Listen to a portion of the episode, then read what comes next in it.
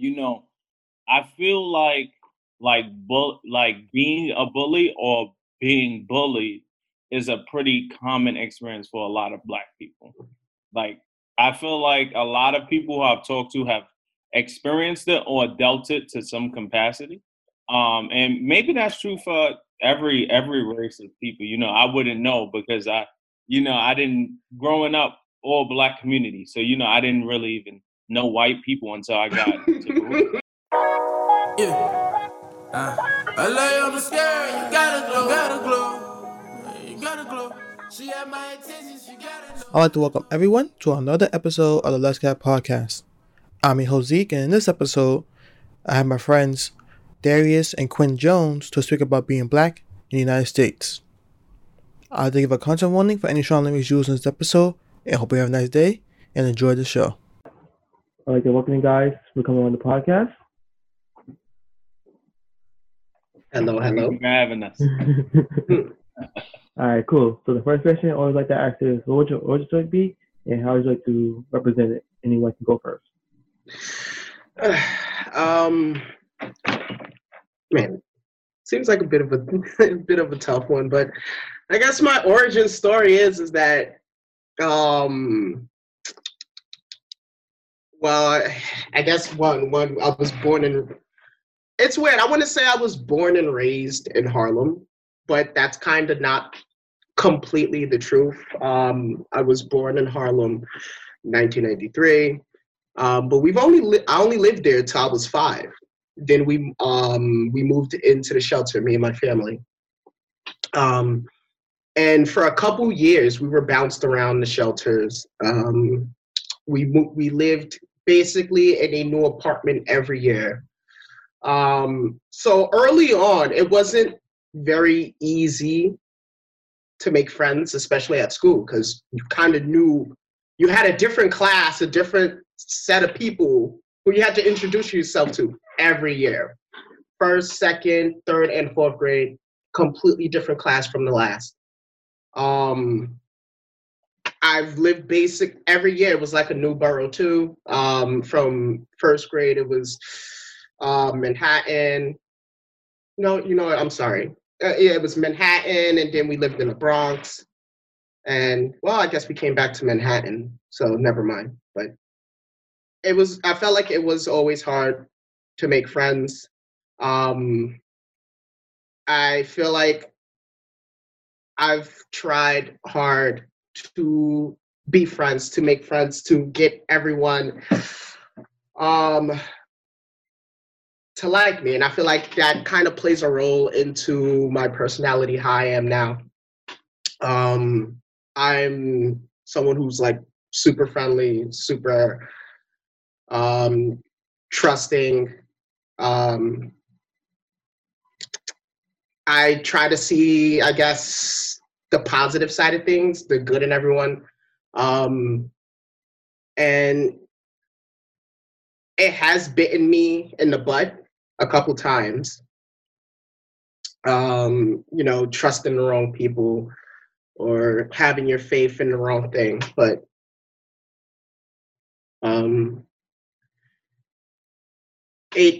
childhood wasn't as easy. It's something that I've been thinking about lately. My childhood, I've kind of always analyzed it to the worst of everything.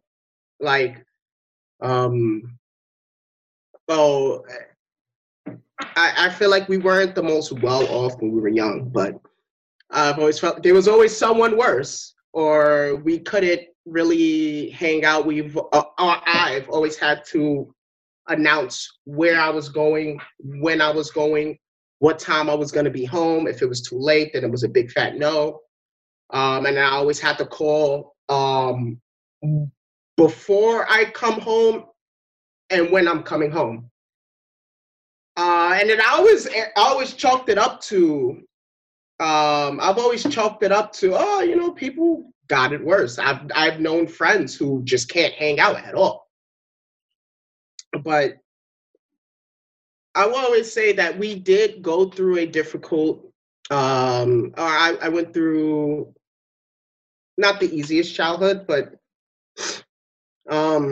I think that just plays more into the whole see the best outlook mentality that I tend to have, or I try to show when I talk to or communicate with people. You know, what's interesting about that is, like, people always ask, like, how is one person like so different from another, even though you're brothers or your sisters. And the truth is that it's because, like, people see stuff from different perspectives, and you don't get to experience everything that a brother or a sister might experience. Mm-hmm. So, like, for example, Darius talks about, you know, the struggles that we had as children, but perspective as, like, a 4-year-old, it's very different from, like, Darius or, like, my older brother's perception of the time, because I'm a kid, you know? Mm-hmm. And pretty much I feel like my origin, like, since I was a kid, like, I had a lot of people supporting me. Like, I had both my grandmothers, you know, I had my pops, I had my mother, which is a lot because, like, growing up, most of the people who I knew didn't know their father. So, like, even in middle school, like, one of my friends told me they were spending a weekend with their father, and I was just like, what? I was those exist. Yeah, so it's like, you know, this in the community, like, to have that support of having my father around and, you know, constantly telling me, you know, I could do whatever I want, or anything that I put my mind to, I can do. And then also having my mother in my corner, who also told me all the time, you got to go to college, you got to do this, you got to make sure that you always have yourself set. So I felt like when I was growing up, the path was already paved for me because I have 3 older brothers. So, like, everything that they did, I'm taking little bits of everything that they do. Like, it's like, okay, let me, you know, go to college, make sure that I got all my financial aid in order, you know, make sure that I'm doing everything that I got to do. And truth be told, when I talk about support system, Darius was also a big support system for me when I was in college. Because, like, those financial aid checks, like, you know, when you 19, that 2000 hit like something different. But the one thing that I will say is, like, when you have, like, a significant other or something, you know, you spend more money because you want to go out, you want to do things, as opposed to when you, like, single and you just chilling, playing 2K or something all day. So my mom was going mad fast, like, by the end of the semester, I mean, I'm talking dollar pizza. You know, Zeke, I'm talking dollar pizza at the end of the semester. And so, you know, Darius will always be like, I would be like, yo, I need like $300, and he can be like, all right, I give it to you. So, you know, having all those support systems, I think that's what allowed me to be, like, as successful as I am with things that I've tried to do. Like, I feel like there's nothing in my life right now that I've tried to do that I feel like I failed at. And I think part of that is just having a well-rounded support system. So I would say that that's, like, my origin, is, like, just having a support system and using that support system to the best of my abilities, and just trying to do me at the end of the day. Powerful. Thank you, bro. And before we continue with that, how would you like to represent it, each of you guys? Would you guys make a story, write a book, write a movie, write a video game? Like you said, how would we represent ourselves? Yeah, like, what kind of medium would you choose? I would choose a book, definitely, because I feel like a movie wouldn't be able to encapsulate everything that went on. I feel like there's a lot of defining moments.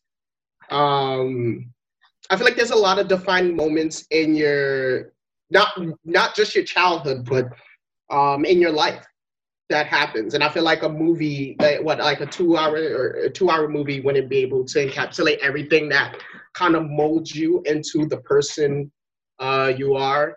That's probably why I feel like you actually don't see a lot of movies made about, like, people's memoirs and such. Only, like, the really, really popular people you'll see for, like, a movie is being made. Because I feel like there's just a lot of things that I've gone through that I wouldn't be able to, describe in a movie. Like going through school, I was bullied basically almost my entire school life. I mean, not in my entire school life, but probably like 75% of my school life. Between years. Even in high school? Yeah, in high school as well? The first year of high school. So half of elementary school, 4th and 5th grade, when we went to school in Harlem.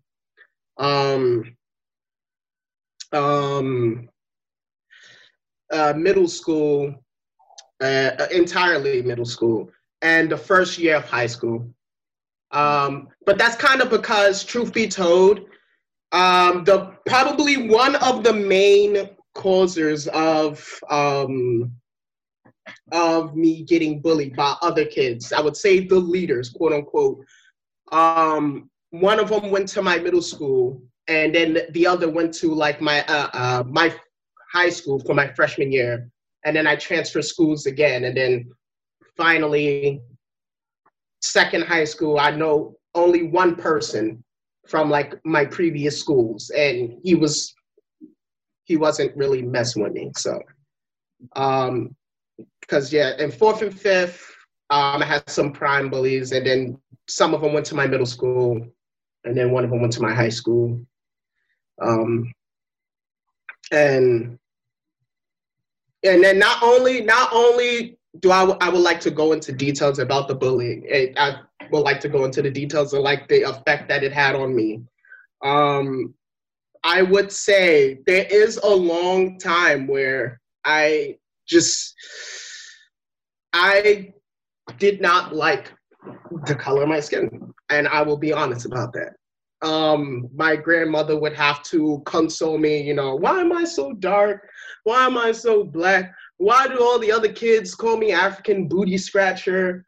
Like I'm just as dark as, I'm darker than them. And my grandmother would have to tell me, oh, black is beautiful, this, that, and the third. And it feel like for a long time, I've alienated myself from like my own community because of the pains that I had just being bullied by black students for being darker than them. I mean, that wasn't the only reason, but it was, it wasn't the only reason why the bullying was happening, but it was the one that I focused on the most. And not only that, the anxiety going through schools, changing from year to year. Like I said, just not something that I think we'll be able to encapsulate in just the movie. Like you'll be able to see like maybe a key moment here and a key moment there, but I just feel like there's too much details. So a book is for sure. What's interesting about that is while you were talking about the bullying, I was thinking about how, and I had this discussion briefly with my students. Of course, not in depth because, my students are only 8th graders. But I was talking about how, and I was also bullied in elementary school, not in middle school, high school, anything like that. But, I feel like being a bully or being bullied is a pretty common experience for a lot of black people. Like, I feel like a lot of people I've talked to have experienced it or dealt it to some capacity. And maybe that's true for every race of people. I wouldn't know because I didn't, growing up, all black community. So, I didn't really even know white people until I got to Baruch. When I got to Baruch, it's not like I was talking to many white people because, we was in Sikh. So, that experience is so interesting because I don't feel like black people sometimes when we talk about like alienate, like you mentioned to Darius, how like, you get bullied and then sometimes you like to alienate from your own like community, right? But what I wanted to ask y'all and you guys, you have to share your opinion on this. Do y'all think, like in other communities, do you think people see bullying and think like for example, do you think that a white person being bullied by another white person would think, oh, I don't want to associate with white people? Or do you think that that's like a black thing? Me personally, I don't ever hear a white person being bullied for being too white. That's true. I just don't think that it's weird. That's usually a sign that's like, I feel like that sign that's usually it's the whiter you are, the, okay, not the whiter you are, because there's a lot of people who try to tan themselves just to reach this complexion, okay? But I just feel like it's not something that's not demonized. Mm. Like, you'll never go, oh my God, you're too white. Or even if they are saying, oh, you're white, you're white as rice. It's not something they like alienate. I feel like it's something that they don't alienate themselves from each other about, you know what I mean? Yeah. Cause I feel like in society, we live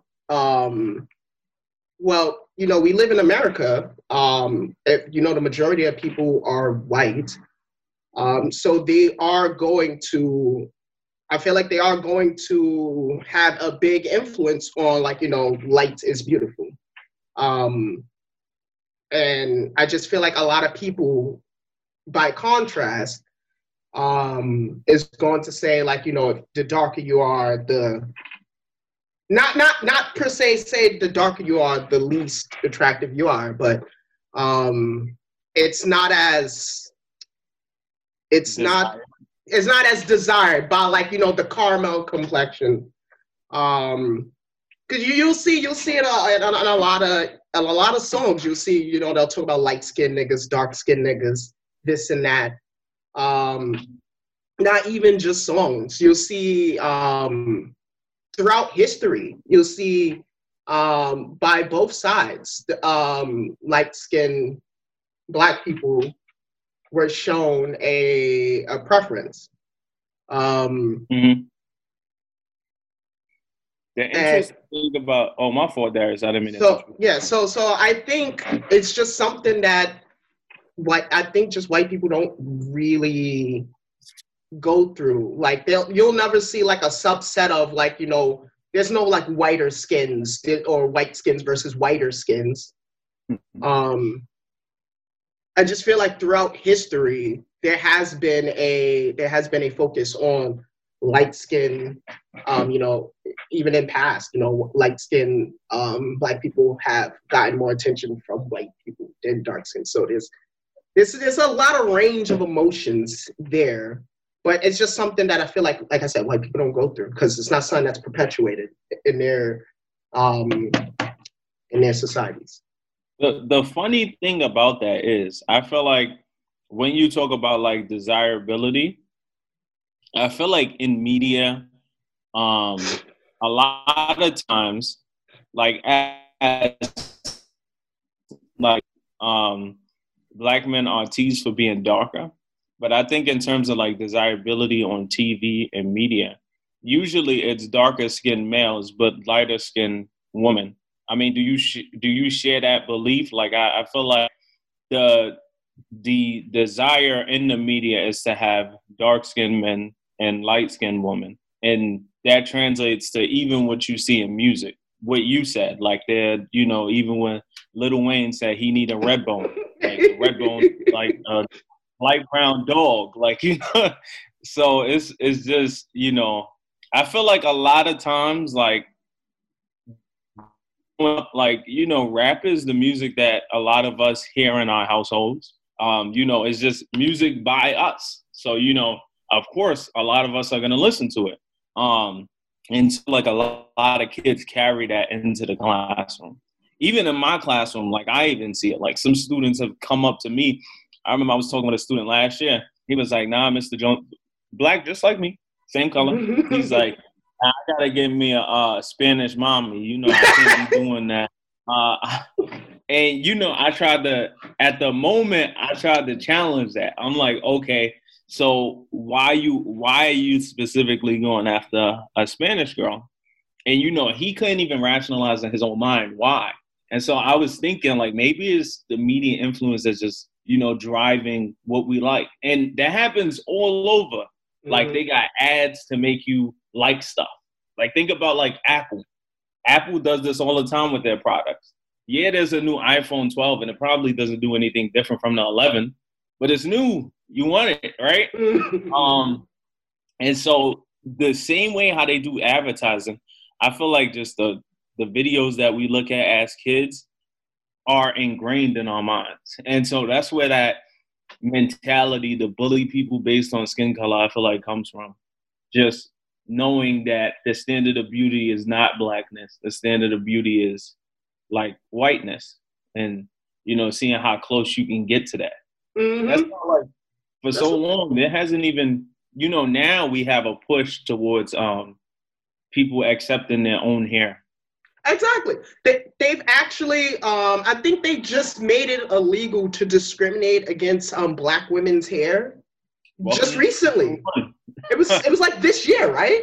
It was like this or last year, where it's like, now there's like a condemnation of discrimination. Oh, what's considered professional hair. Exactly. Think about that. Christ died 2,021 years ago, and here we are still asking people to accept our damn hair. That's crazy to me.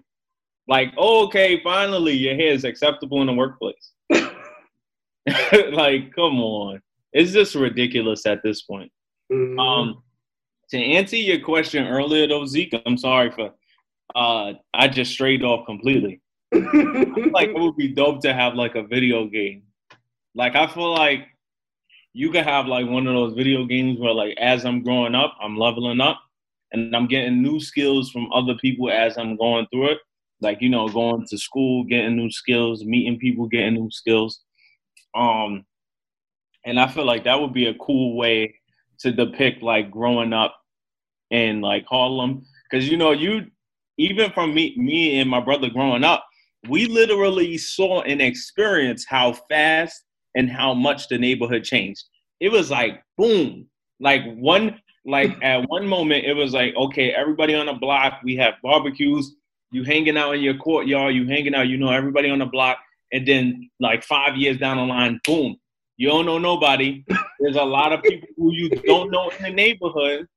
And now they looking at you crazy for being there. So it's like, that would be a dope video game. Like, it'll be like, yo, what happened? Like, the whole setting changes. Mm-hmm. It's like, welcome to Soha. No longer Harlem. So, yeah, I would go with a video game. I think that's pretty dope. Nice. This conversation went different places. I guess continuing with the topic at hand, I think it's definitely a media thing where if you train people to look at things a certain way, then they're going to be desiring and act.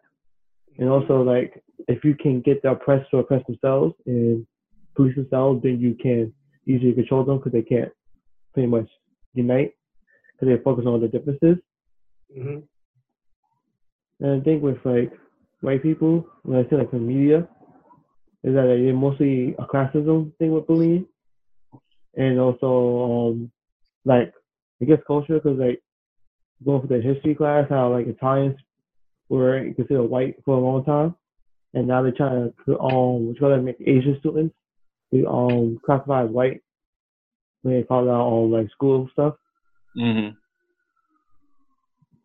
Yeah.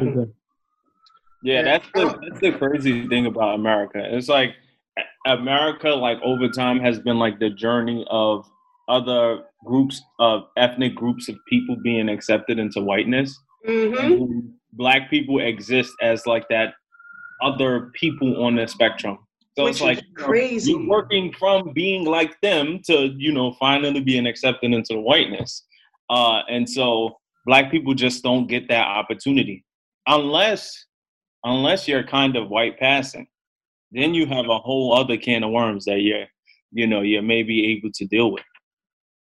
I honestly think it you mentioned that, like how, yeah, the media tries to make you to think one way. Society tries to think you to think one way.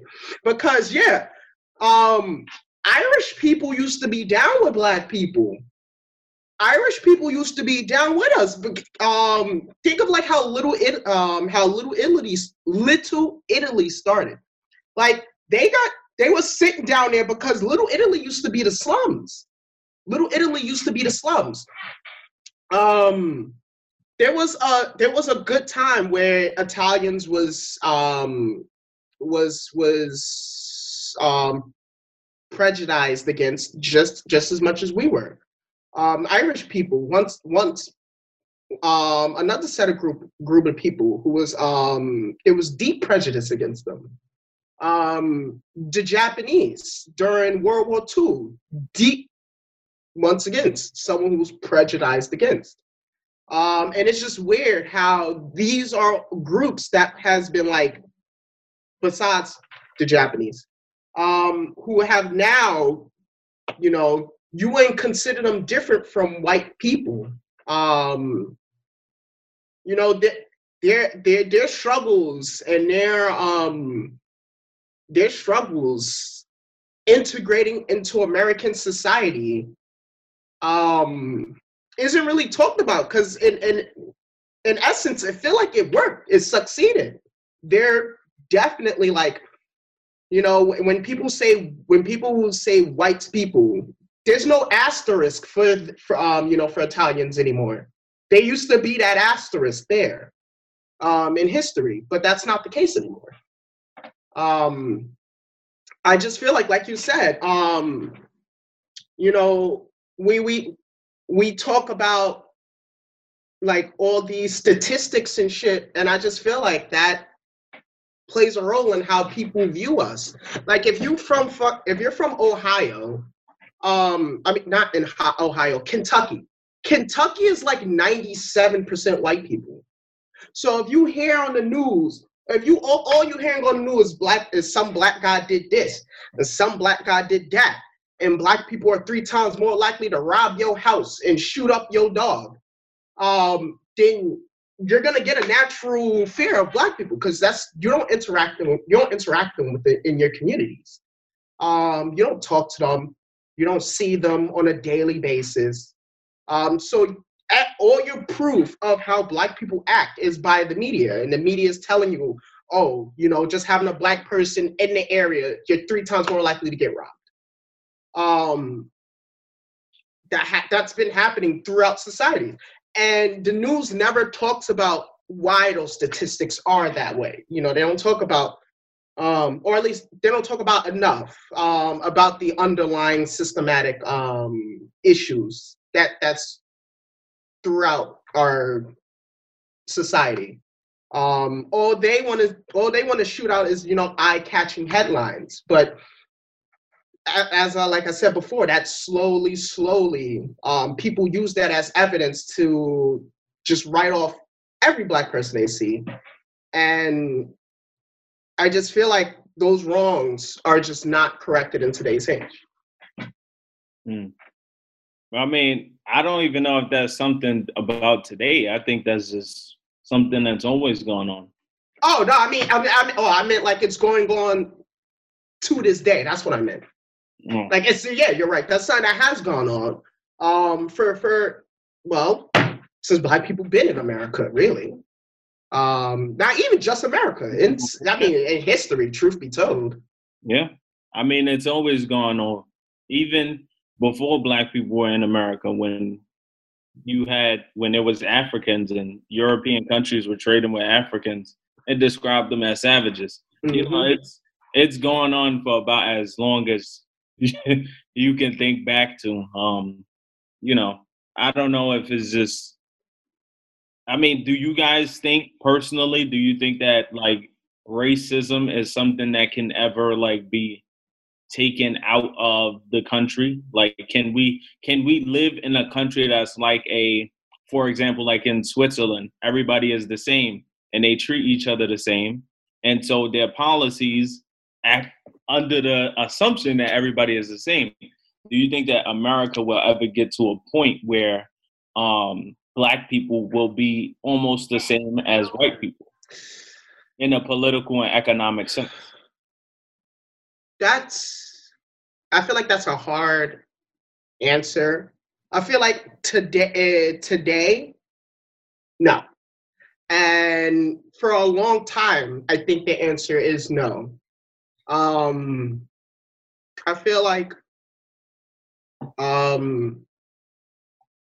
there's always gonna be some asshole who's trying to, there's always gonna be some populist, right? Someone who's trying to rally the majority against a unified cause. And it's just so easy to pick some unrepresented minority and paint them as the enemy that you must all rally against. That's happened throughout history, and I don't think that's something that's going to go away anytime soon. Because it doesn't just happen in America. It happens throughout the world. Even, unfortunately, even in African countries, it's just more there. It's more religious. It's more religious than anything, but even people who had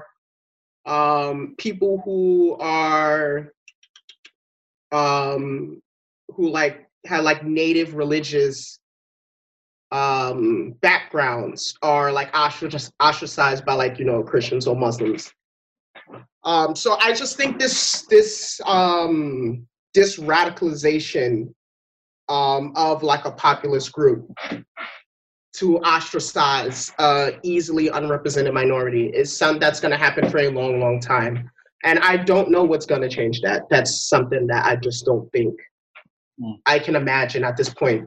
I think it's hard to say never. I think you can never say never about anything, but it's going to be something that's super hard to, there's going to be something hard to attain, because unfortunately I just feel like with history, the only thing that has brought people together is another enemy.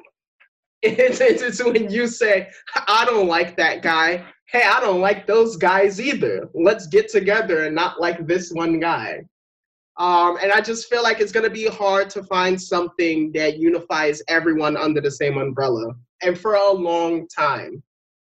So you talking about aliens now? Maybe. That's the only thing I can think of. It's not like you were going with that. I mean, because take an example. There's an African country called Sudan. In Sudan, for a while, I think the majority of the country was Muslims, and so other minority religious groups, like I said, the native African religions, I think it was like some Christians, they all wanted to secede from Sudan. So that's why there's a South Sudan now. They broke away, I think 2013 or 2012. But once they broke off, they wasn't a part of Sudan anymore. They're their own country now. They celebrated for like 2-3 years, and then now there's a civil war going on. There's almost a civil war going on in Sudan as we speak, because the groups that once came together, to succeed from Sudan, they're going against each other now. And it all started because I think the president was one religion and the vice president was a second religion. And ultimately politics started to break down into ethnic polarization. Mm. So I just think so maybe it is going to be aliens. Maybe it is going to be aliens, but I just think unless we can find something that unifies everyone under one belief and one cause, it's going to be something that's hard to fix. Yeah, it would definitely have to be something that would make people think, okay, we're not black or white, we're just all humans. Mm-hmm. That would be the next step to, you know, getting some kind of change like that. Because, you know, now people, it's incredible that people make up these beliefs based on the color of your skin.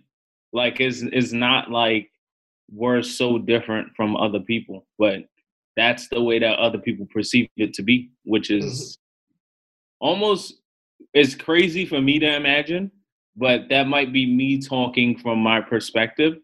Like, if I was white, raised white, and never seen a black person, I might look at myself now and be like, I have no idea what that person's intentions are. And I think part of the issue that we have is that we even refer to each other as like black people or white people or Asian people. Mm-hmm. You know, if we just talked about each other as people or Americans, then I think that would matter a bit less. But that's living in a fairy tale right now. I mean, I'm not gonna sit here and pretend that we go all hold hands and just be happy, because the reality is that some minority groups in America don't have the same chances to be successful as other groups. And the reason why is because there has been longstanding oppression. And that has real implications that passes down from generation to generation. Like, I would have loved to have a house passed down to me, but I don't. Like, I would have loved to have an acre of land in my name, but I don't. And I recognize also that there's, you know, there's white people who obviously don't have these things either. But, you know, I just feel like widespread is just not something that we have, you know. It's not something like, I've never heard another person tell me, oh, okay, my father's leaving me this house. I've never seen that before. I mean, maybe they might leave you their rent-controlled apartment. Which is glorious. Yeah, that's good too. But, you know, that's about all you're going to get over on this way. Mm-hmm. But, you know, yeah, I don't see that changing anytime soon. Mm-hmm.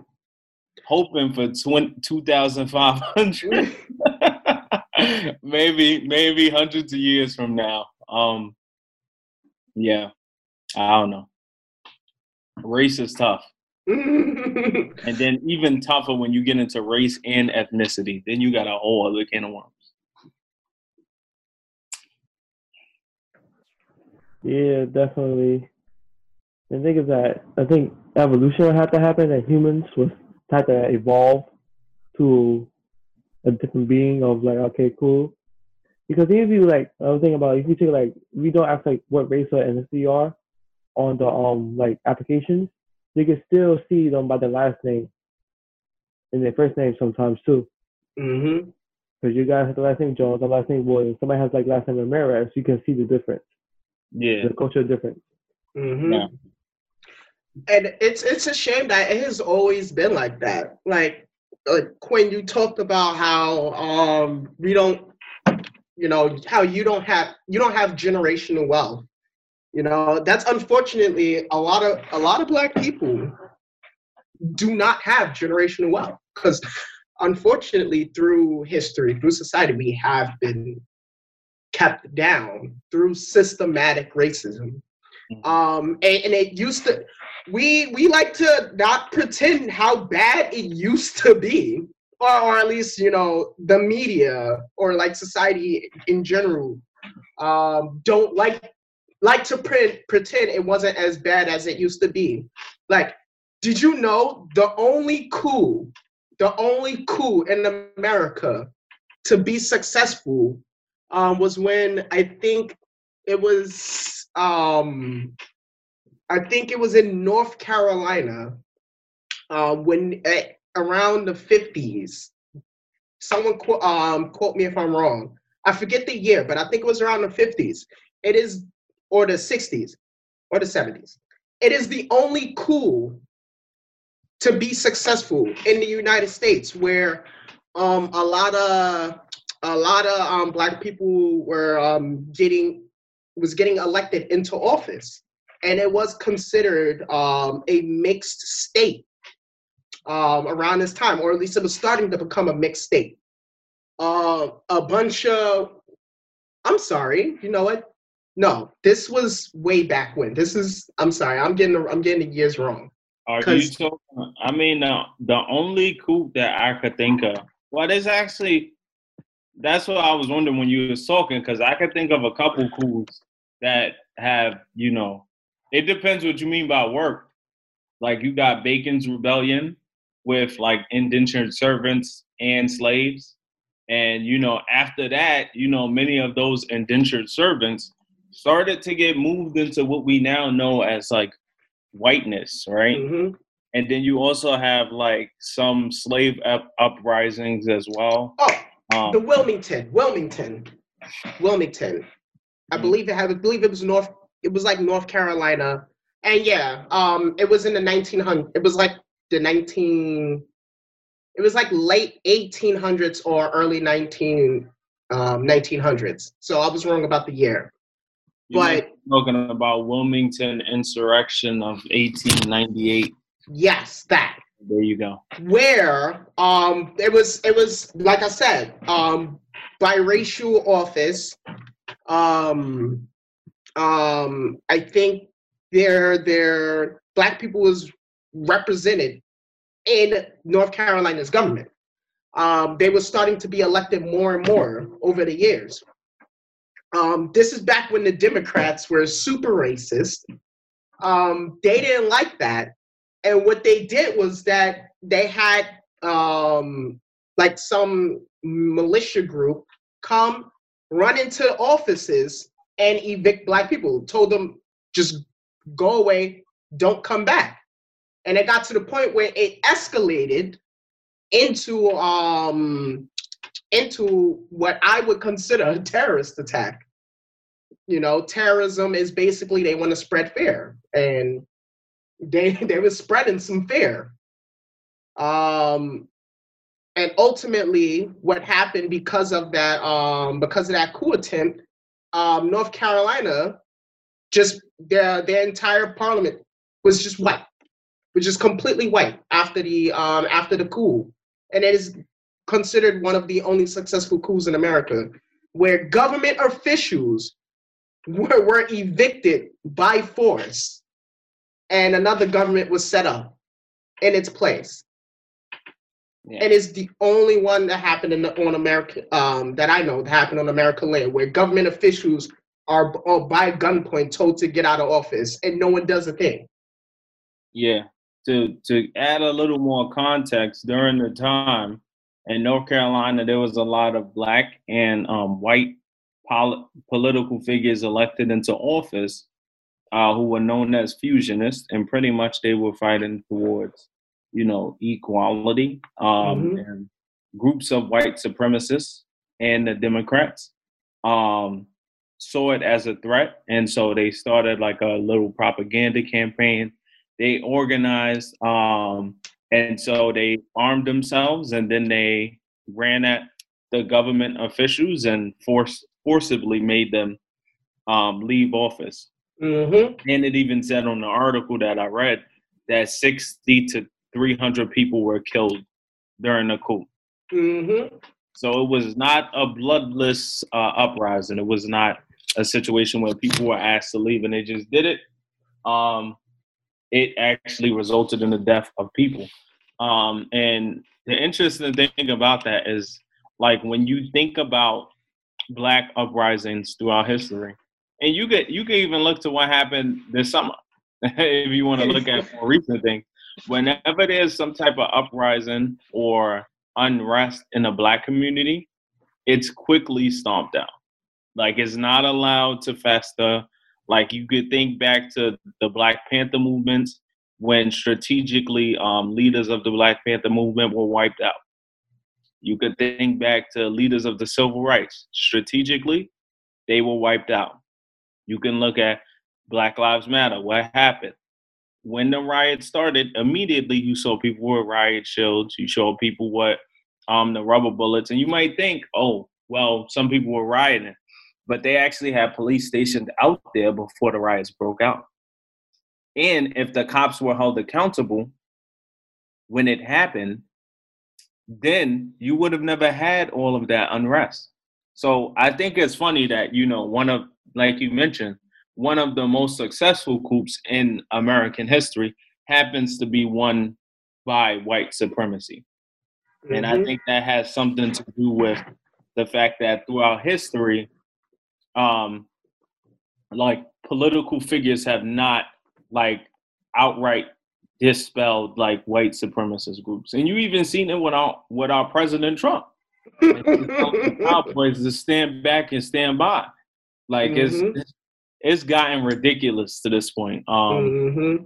That's why I just feel like the whole racism die out or believing that Biden being elected is going to change things surrounding race is a little bit too optimistic. Because all it, you know, this is stuff that people are taught. This is stuff that people are raised on. We talked about how children like us, like black children, are constantly bombarded with a certain media attention that makes us dislike our own skin. Well, you have some white people who are growing up in households and with newspaper ads and other things that tell them that, you know, they're in danger, their way of life is in danger. And so they turn to this white supremacy out of fear. And, you know, wanting to keep the status quo alive. So it's, you know, it's not going to happen anytime soon. Like, I think humans will die before we actually have full equality. Like, I really think that. I don't think it's anything that's going to be solved anytime soon. And it's sad to say, but it's just that these beliefs are just too deep rooted. The only way that you're going to have any kind of change like that is if people died, but, you know, people have babies. They teach their babies the same thing. You know, so I don't see that changing anytime soon. Right? That's the whole reason why the Confederacy, even though they got stomped out over 100 years ago, their ideals are still alive and well. Because, like you said, white supremacy wasn't stomped out as much as it should have been. They were still allowed to hold on to their beliefs. They was able to still teach how awesome their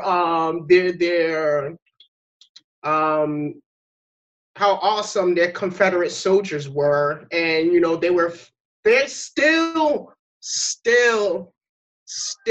argue to this day that it was just about states' rights.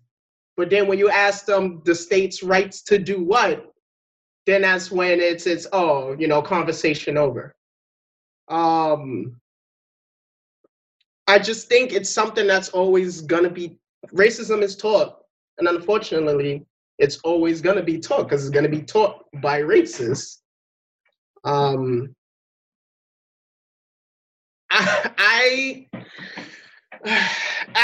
just, like I said, I don't know what the future entails because I think it's just hard for me to imagine what's going to be in the future. Like I would like to believe, like, you know, there's going to be like interstellar travel, other planetary adventures, like hundreds of years into the future. And well, if we get that far anyway, but it's, I think there is always going to be some type of there's always going to be some type of racism going on, some type of ethnic polarization. Who's going to be the target? That might change, you know. That might change. It might be the robots. Like, you know, we figure out how to do artificial intelligence, and then, you know, we create a bunch of intelligent robots, and then the robots want rights. That's the only thing I can think of. But like I said, there's always going to be some type of ethnical polarization. It's just who's getting it might change. Who's on the receiving end? And right now, like I said, it's just too dang easy to go like, you know, what's the poorest group in America who really can't it's just like, you know, who's at the bottom of America? Because I honestly feel like it's more of I feel like it's the more important fight is the difference between classes. It's just, unfortunately, guess who has the most wealth in America? And they're gonna use, did you say Trump? That nigga ain't got no money. No. Trump definitely got money. Oh, he's on. Yeah, he got money, but like that, my boy's in debt. I think he has more debt than cash, but you know, when you own stuff, that counts. But I think paper money, I think he has more debt than paper, than like physical cash. Yeah, but, I think the aim for a lot of people, once you make a certain amount of money, is to try and have a lot of assets rather than having a lot of cash on hand. Yeah. Yeah, I guess that's how you hide the cash, right? That's how you get out paying taxes. But that's true. The more properties you have, the more, you know, you can use those properties to get some tax breaks. That's why Trump only pays $750, but I pay over $750 every single check. I mean, I'm not mad about it. I'm just saying. It's like crazy that I'm paying more than our president in taxes every single check. Like, come on. Nah. Yo, there was not enough outrage about that. That's what this is what get me hyped about these people who support Trump. Like, there's not enough outrage about him paying $750 in tax. I get it. People say, you know, oh, a lot of wealthy people don't really pay taxes like that. Well, I don't care. I'm talking about Trump right now. And it's pretty appalling that your own president is not paying these taxes. Like, it's ridiculous. Crazy. Like, how you expecting people to accurately report on their income tax and our president not even doing it? Like, come on, man. Come on. You could never convince me that there's a reason for somebody who's poor to pay more taxes than somebody who's a millionaire. That don't make sense to me. And you could never make it. You could never make a convincing argument about it for me. Because there's some people who pay taxes, and those taxes take away money that they need to eat. Mm-hmm. It's ridiculous, yo. I can't even. Throughout history, it's always been like, what's the solution? We have the money, tax the poor. Even like a Roman time, there was like, we spent so much money, take away from the citizens. And just like, huh? Or like the French Revolution. Yeah. Like, in that castle, and everyone was like, let's get them, guillotine. Exactly like you just said. This is something that has always happened throughout history. And it's crazy. Like, even during the rule of kings and queens, guess who most of the financial burdens fall upon? The working class, the poor, the broke, the farmers, towing the lands, growing the bread. They got the heaviest of taxes, despite basically running the country. And it's happening to this day, and it's just interesting to see no one learn from history. It's weird. Like everything that happens today, you can easily go and say, this happened this year, or this decade, or this century. Nothing that happens on the news today is nothing new. It is nothing new. It is the same tactics being used by by people with the same ideology. And it seems to always work. And it's just strange to see that, like how people just don't understand, you know, the tactics that a few people would use to exploit them. Well, you know, part of it, I think, is like fear-mongering. Like, think about how well-oiled capitalism is in America. Like, if I go right now and I'm on the news talking about, oh, we should give out a check to everybody who's food insecure in America so that they can afford food. Mm-hmm. I might be called a socialist or a communist because I want to get people who can't afford food. True. That's how crazy people have become over capitalism. That it's like Zeke, you know this, we go to Baruch. People are so crazy about their money. Like, it's beautiful. Like, God forbid that you want to relax a day and not worry about getting the next big internship at J.P. Morgan Chase or, you know, so-and-so. Like, it's very cutthroat in society. And people really don't like the idea of people getting stuff provided for them. But in reality, like we just talked about, all they're getting back is their tax money. Like that $2,000 that people were calling, oh, that's communism, you can't do that. Bro, that's our money. Like, they're just like, yo, let's give them back a fraction of their money. Mm-hmm. and then I guess, you know, McConnell was like, nah, we're not doing that. So now we got stuck with our 600. But yo, the belief in capitalism is nuts. And the craziest part about it is it seems like the people who hate like socialism don't really even know what socialism really is. They don't. Because like if you ask them questions about it, they're just like, oh, you just want to, you know, give people money for not doing nothing. Like, it's like, no, that's not how it works.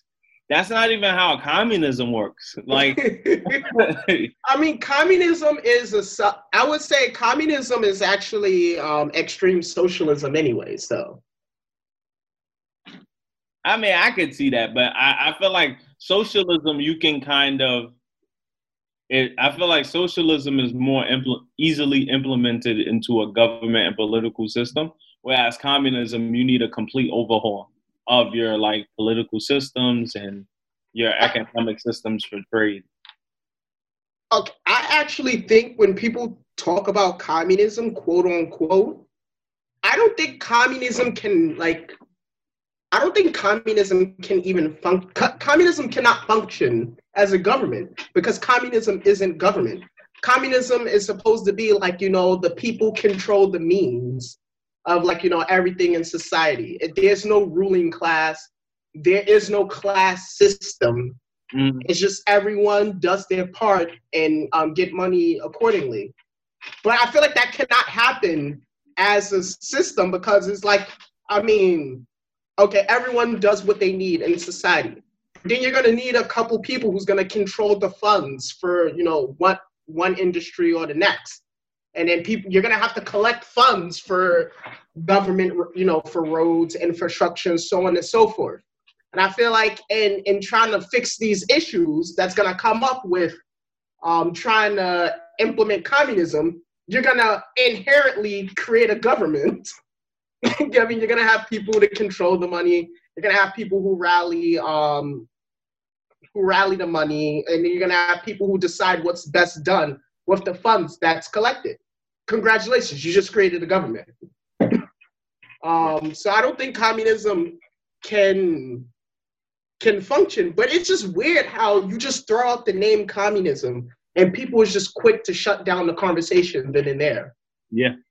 And I think that's, once again, that's something that's like, I don't know if that's like due to like the educational system or just like how America is in a nutshell, but like it's just strange how people are willing, like you said, it is fear mongering. They hear communism, they hear socialism, and even if it's not that'll be completely beneficial to them, they're quick to shut it down. Yeah, that's the craziest thing is that like I'm on Facebook and there's like working class white people telling me that they don't want the $2,000 check. I'm like, what are you doing? Like, you know, I'm not, you know, I'm looking forward to the check, right? Mm-hmm. But I'm looking forward to the check, you know, because I want to invest in the market. But there's more pressing matters. Like some people need the check because they can't work. Some people need the check because they can't afford food. Some people need the check for a whole host of other things that, to be honest, at the end of the day, I don't care what you need the check for. Like, As long as there's people out there who really depend on the money, it should go through. Like, there's enough people struggling. There's enough small businesses struggling in America that we should have the $2,000 check. And honestly, the government was let off easy, right? Because many other governments around the world were giving their citizens much more money. And, you know, for a long time, Americans shut up about it, wasn't going hard about actually getting stimulus checks, which, again, ties into the whole, I don't want to be seen as getting a handout. You know, it's like this whole mentality that the government has fostered around the people, which self-serves the government, because it's like, good, y'all don't want no money? Great. Right. Yeah. So it's like okay with them, right? Mm-hmm. But there's people starving, people who can't afford to live right now, people who can't work. And this just is nuts to me. Like, we look like we could be heading towards another shutdown. People should have got their money. That's the bottom line. People should have got that money. It's our money. We pay taxes. Trump don't pay taxes.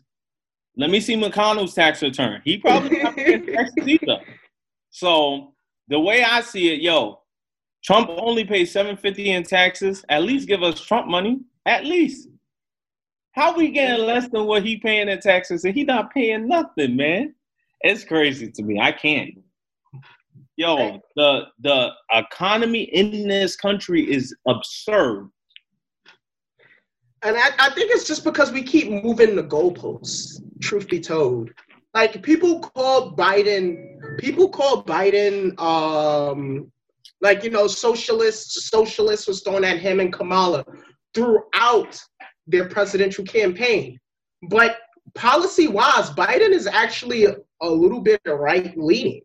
It's just that they're willing to throw buzzwords and fair words to whoever their opponent is, and then the goalpost just eventually gets moved. Yeah. You know, like, you know, just further down the line, and it's just, I don't know how that needs to be fixed. I think we just need it's like it's a system thing, really, because, like, you can even think back to, like, President Obama. Mm-hmm. Like, people, like, we're calling these people Democrats and liberals when actually, if you look at their policies, they tend to not be that liberal. Like, Bernie Sanders was liberal, you know, but most of the Democrats that you see actually running for office are not liberal Democrats. And part of the reason why is because the ideas that a liberal would support scare like half of America. So, like, once you start saying, like, oh, college should be free, you turn off half the population. So then you would have to count on that other half to help you out. So you got to toe that line. So all the Democrats coming out they're like centrists, really. If you think of, like, centrists, that's who Democrats are right now. And then you might have a couple who you might be like, okay, they're a little bit liberal. You know, because, you know, when you're liberal, you want to think a little bit, you want to advocate for some type of, not like structural change, because that would be radical, but you want to advocate for, like, distribution of equity. And they don't do that at all. Mm. They want to keep it all at the top. What's up, Darius? I said they want to keep it all at the top. There's no... Oh, it's not only that they want to, they doing it. They doing it. Cool. On that note, I guess we could talk to end. We've been doing like an hour, right? Mm-hmm. All right, cool. See. All right, cool. So last question is, what would you guys name your origin stories?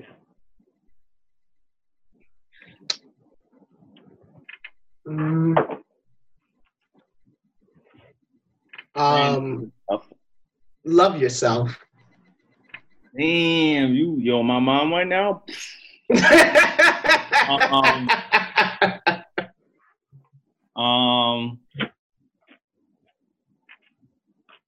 I'm gonna name mine supporting cast, because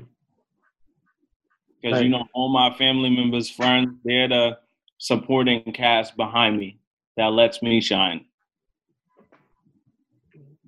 Cool. And then, yeah, mine is that I think for a long time, like I said, for a long time, I guess I felt like I was someone with an identity that kind of didn't vibe with it.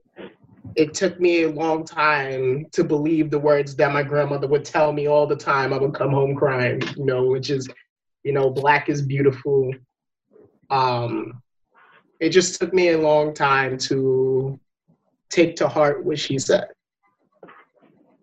And it's still something, I guess I am still, it is still something to this day that I'm going through, so. You know what, Zeke, you need the, you need like a meme button. Like you need the Deontay Wilder to this day.